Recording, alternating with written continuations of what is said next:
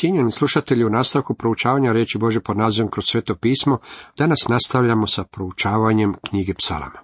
Osvrćemo se na 80. i 81. psalam.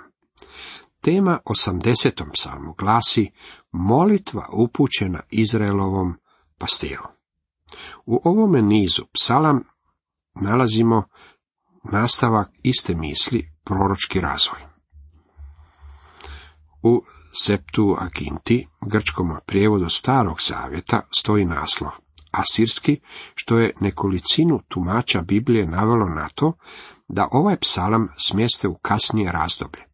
Međutim, s obzirom da se definitivno radi o Asafovom psalmu, koji je bio Davidov suvremenik, znamo da je psalam bio napisan u vrijeme Davidovog kraljevstva. Naslov psalma glasi zborovođi po Shoshanim edutu, što znači ljiljani, već smo ranije vidjeli kako psalan o predivnim ljiljanima u stvari govori o Mesiji, gospodinu Isusu Kristu. Riječ je o vapaju upućenom Izraelovom pastiru da ih ponovno vodi. Prvi redak kaže pastiru Izraelov, počuj ti što vodiš Josipa ko stado ovaca, ti što sjediš na kerubima zablistaj. Pastir Izraelov nije nitko drugi nego gospodin Isus Krist. Ranije smo već imali usporedbu o ovcama i pastiru. Ti što vodiš Josipa kao stado ovaca, odnosi se na putovanje pustinjom Izraelovih plemena prema obećanoj zemlji, kako bi je zaposjeli. Jahve Izraelov pastir bio je njihov vođa. Jošua je bio njihov ljudski vođa, ali je djelovao pod zapovjednikom Jahvine vojske. Psalmist se utječe Bogu koji se stajao s ovim narodom u svetinji nad svetinjama.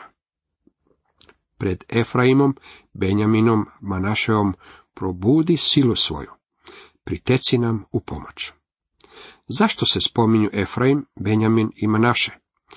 Mislim da se odgovor može pronaći u brojevima drugom poglavlju od 17. do 24. redka.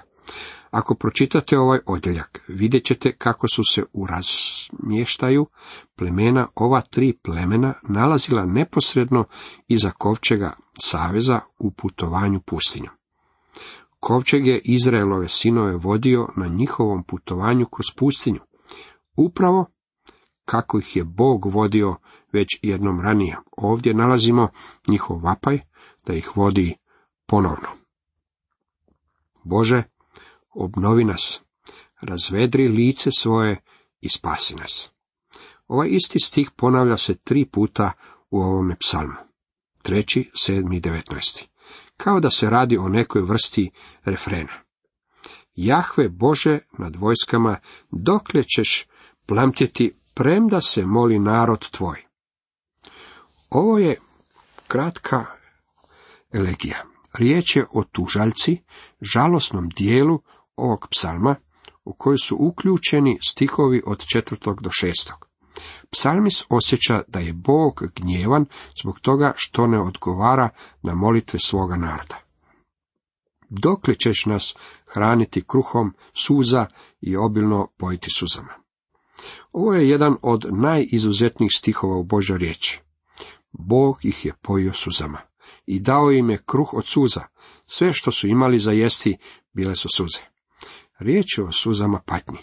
Niti jedan narod nije patio poput izraelskog naroda. I opstali su. Većina ostalih naroda, da se s njima postupalo kao sa židovima, bili bi istrijebljeni i nestali bi s lica zemlje. Izrael se pojio suzama tijekom stoljeća. Zašto? Zato što je Izrael odbacio pastira. Kada je gospodin bio ovdje na zemlji, promatrao je Jeruzalem i plakao nad njim. U evanđelju po Luki, u 19. poglavlju 41. do 44. redka rečeno nam je što je rekao dok je plakao. A kad se približi i ugleda grad, zaplaka nad njim govoreći. O, kad bi i ti, barem u ovaj dan, spoznao što je za tvoj mir. Ali sada je skriveno tvojim očima, jer doći će na tebe dani kad će te neprijatelji tvoji okružiti bedemom, opkoliti te i pritjesniti sa svih strana. I sravnit ćeš sa zemljom tebe i djecu tvoju u tebi. I neće ostaviti u tebi ni kamena na kamenu zbog toga što nisi upoznao trenutak svog pohođenja. Ovo je uistinu izuzetan odjeljak u Svetome pismu u kojem je objašnjeno zbog čega su izraelskom narodu dane suze za piće.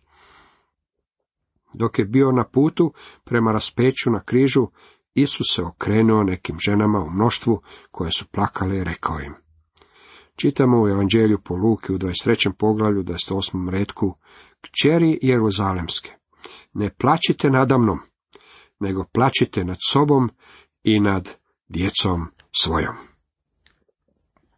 Ovdje u sedmom redku 80. psalma dalje kaže, Bože nad vojskama obnovi nas, razvedri lice svoje i spasi nas.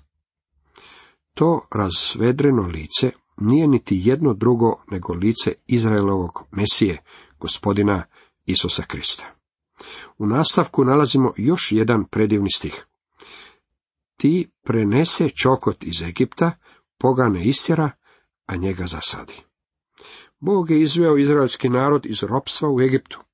Bog je istjerao poganske narode iz Palestine i ondje zasadio Izraela svoju losu. Izrael je izgradio hram u kojem će štovati Boga. Zatim im je bilo rečeno da će njihov hram biti uništen, a oni će biti istjerani iz zemlje. Zašto? Iz istog razloga zbog kojeg je Bog i poganske narode istjerao iz zemlje. Bogu su okrenuli leđa. Odgovornost Izraela bila je veća od odgovornosti poganskih naroda, jer im je Bog dao povlasticu koju nije imao niti jedan drugi narod, a to je bila vidljiva Božja prisutnost. Ti mu tlo pripravi i on pusti korenje i napuni zemlju. Ovaj stih govori o Izraelu lozi koju je Bog izvao iz Egipta i posadio je u obećanoj zemlji. Sjena mu prekri bregove, loze mu ko Boži cedrovi. Mladice svoje ispruži do mora i svoje ogranke do rijeke. Nameće se pitanje, zašto si mu srušio ogradu, da ga beru svi što putem prolaze. Bog je godinama, nakon što je posadio svoju lozu, postavljao i ogradu oko njih. Narod je živio u zemlji dobrih šesto godina. Bog nije dopustio niti jednom velikom narodu onog vremena da ih uništi. Egipat je ustao protiv Izraela i izborio nekoliko pobjeda, ali ih nije uništio. Isto vrijedi i za Siriju i Hitićane. Međutim, oni su došli i nakon što je Bog uklonio ogradu i pustio poganske narode da upadaju slobodno. Zašto? Zato što je Izrael odbacio Izraelovog pastira. Tvoja ruka nek bude nad čovjekom desnice tvoje, nad sinom čovječim kog zase odgoji. Bogu s desna je mjesto snage. Tko se nalazi Bogu s desna? Tamo se nalazi Izraelov Mesija. David je napisao riječ Jahvina gospodinu mojemu. Sjedim iz desna, dok ne položim dušmane za podnože tvojim nogama. Psalam 110. Gospodin Isus primijenio je ovo na sebe kada su neprijatelji izazivali njegove mesijanske tvrdnje. A o tome možete čitati u Mateju 22. U postanku 35 nalazi se zapis o Raheli kada je rodila svog drugog sina na cesti koja vodi u Betlehem. Benjamin je bio malo dijete, ali ga ona nije nazvala tim imenom. Kada je pogledala dječaka kojeg je rodila, nazvala ga je Ben Oni, što znači sin moje muke. Ali kada ga je Jakov promotrio, mislim da je dječak imao oči poput njegove ljubke Rahele. Rekao je, nećemo ga nazvati Ben Oni, nazvat ćemo ga Benjamin, jer je on sin moje desnice. Benjamin je slika, tip našeg gospodina Isa Krista, koji je došao na ovu zemlju, prvi put kao sin patnje. Danas se međutim nalazi Bog uz desna. U njemu je otac rekao, sjedim iz desna dok tvoje neprijatelje ne učinim podnožem tvojim nogama. Jednoga dana vratit će se s tog položaja na ovu zemlju.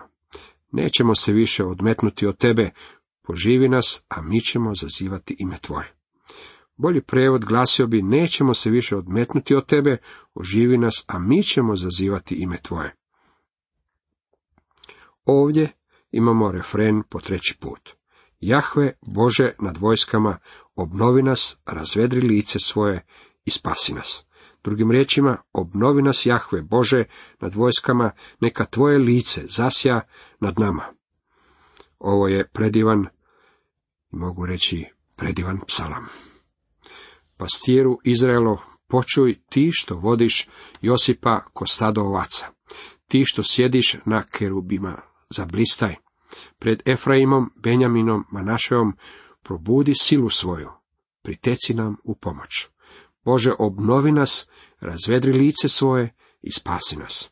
Jahve, Bože nad vojskama, dokle ćeš plamtjeti, premda se moli narod tvoj. Dokle ćeš nas hraniti kruhom suza i obilno pojiti suzama. Bože nad vojskama, obnovi nas, razvedri lice svoje i spasi nas. Ti prenese čokot iz Egipta, pogane istjera, a njega zasadi. Ti mu tlo pripravi i on pusti korenje i napuni zemlju. Sjena mu prekri bregove, lozije mu ko boži cedrovi. Mladice svoje ispruži do mora i svoje ogranke do rijeke. Zašto si mu srušio ogradu, da ga beru svi što putem prolaze? Tvoja ruka nek bude nad čovjekom desnice tvoje, nad sinom čovječim kog za se odgoji. Nećemo se više odmetnuti od tebe, poživi nas, a mi ćemo zazivati ime tvoje. Jahve, Bože nad vojskama, obnovi nas, razvedri lice svoje i spasi nas. Cijenjeni slušatelji, toliko iz 80. psalma. U nastavku pogledajmo što nam donosi 81. psalam. Tema ovom psalmu glasi pjesma izbavljenja. Ovaj je psalam, poput mnogih drugih, povezan s onim koji mu prethodi. Drugim riječima imamo kontinuiranu priču. Molitva u prethodnom psalmu nije molitva za kršćane, već je namijenjena vremenu Jakovljeve tjeskobe na kraju vremena. Velika molitva za nas danas je da dođi gospodine Isuse, kako čitamo u otkrivenju 22.20. U vremenu moramo ga moliti da nam pomogne proširiti njegovu riječ. Kliknite Bogu našoj jakosti, kličite Bogu Jakovljevu. Nek zazvuče žice, nek se čuje bubanj, svirajte u milozvučnu harfu s citarom. Zatrubite u rog, za mlađaka, za uštapa, na svetkovinu našu, jer to je propis Izraelu, zapovjed Boga Jakovljeva. Slušaj, puće moj, ja ću te opomenuti. O, da me poslušaš Izraele. Nek ne bude u tebe drugog Boga i ne klanjaj se Bogu tuđem. Ja sam Jahve Bog tvoj, koji te izvedoh iz Egipta, otvori svoja usta da ih napunim. Ali moj narod ne slušaše glasa moga. Izrael me ne posluša. Ovdje nalazimo pjesmu izbavljenja koja počinje u istinu uzvišeno. Riječ je o solo dionici za soprana. Naslovljena je zborovođi po Gititihu Asafov. Kliknite Bogu našoj jakosti, kličite Bogu Jakovljevu. Nek zazvuče žice, nek se čuje bubanj, svirajte u milozvučnu harfu s citarom. Zatrubite u rog za mlađaka, za uštapa na svetkovinu našu, jer to je propis Izraelu, zapovjed Boga Jakovljeva. Mislim da je ključ ovog odjeljka u trubljenju trube, roga. Sve ovo vrlo prikladno, jer se mladi mjesec pojavljuje prije pojave sunca. Pravednosti sa zdravljem u zrakama. On dolazi izbaviti ih. Riječ je o predivnoj slici blagdana sjenica. Izrael je imao četiri blagdana koji su padali u početku godine. Pasha, pedesetnica, blagdan prvina, a zatim i blagdan sjenica. Ovaj psalam zvuči poput blagdana sjenica, koji se također naziva i blagdanom zvuka trube, jer to je propis Izraelu, zapovjed Boga Jakovljeva. Bio je to velik dan, a njegovo ispunjenje još uvijek se nalazi u budućnosti. Slušaj, puće moj, i ja ću te opomenuti. O, da me poslušaš, Izraele! Nek ne bude u tebe drugog Boga i ne klanjaj se Bogu tuđem. Gospodin ih podsjeća na prošlost. Ja sam Jahve Bog tvoj koji te izvedoh iz Egipta. Otvori svoja usta da ih napunim. Ovo je obećanje Izraelu i takvim bismo ga trebali ostaviti. Ali u ovome stihu nalazimo i duhovnu pouku za nas. Bog mene nije izveo iz Egipta, međutim spasio me iz grijeha, koji je Egipat ovoga svijeta. Danas mi Bog govori, širom otvori svoja usta, a ja ću ih napuniti duhovnim blagoslovima. I učinio je upravo to. Bog mi je uistinu bio dobar. Dalje nastavlja, ali moj narod ne slušaše glasa moga. Izrael me ne posluša. Drugim riječima, Izrael me uopće nije želio. Još uvijek se nisu obratili Bogu. Ne postoji velika razlika između izraelske strane i arapske strane, barem što se tiče njihovog odnosa prema Bogu, a ne postoji niti velika razlika između te zemlje i naše zemlje. U stvari, mislim da se naša zemlja nalazi u mnogo lošijem duhovnom stanju, ali ipak nastojimo svijetu govoriti kako treba činiti stanovite stvari.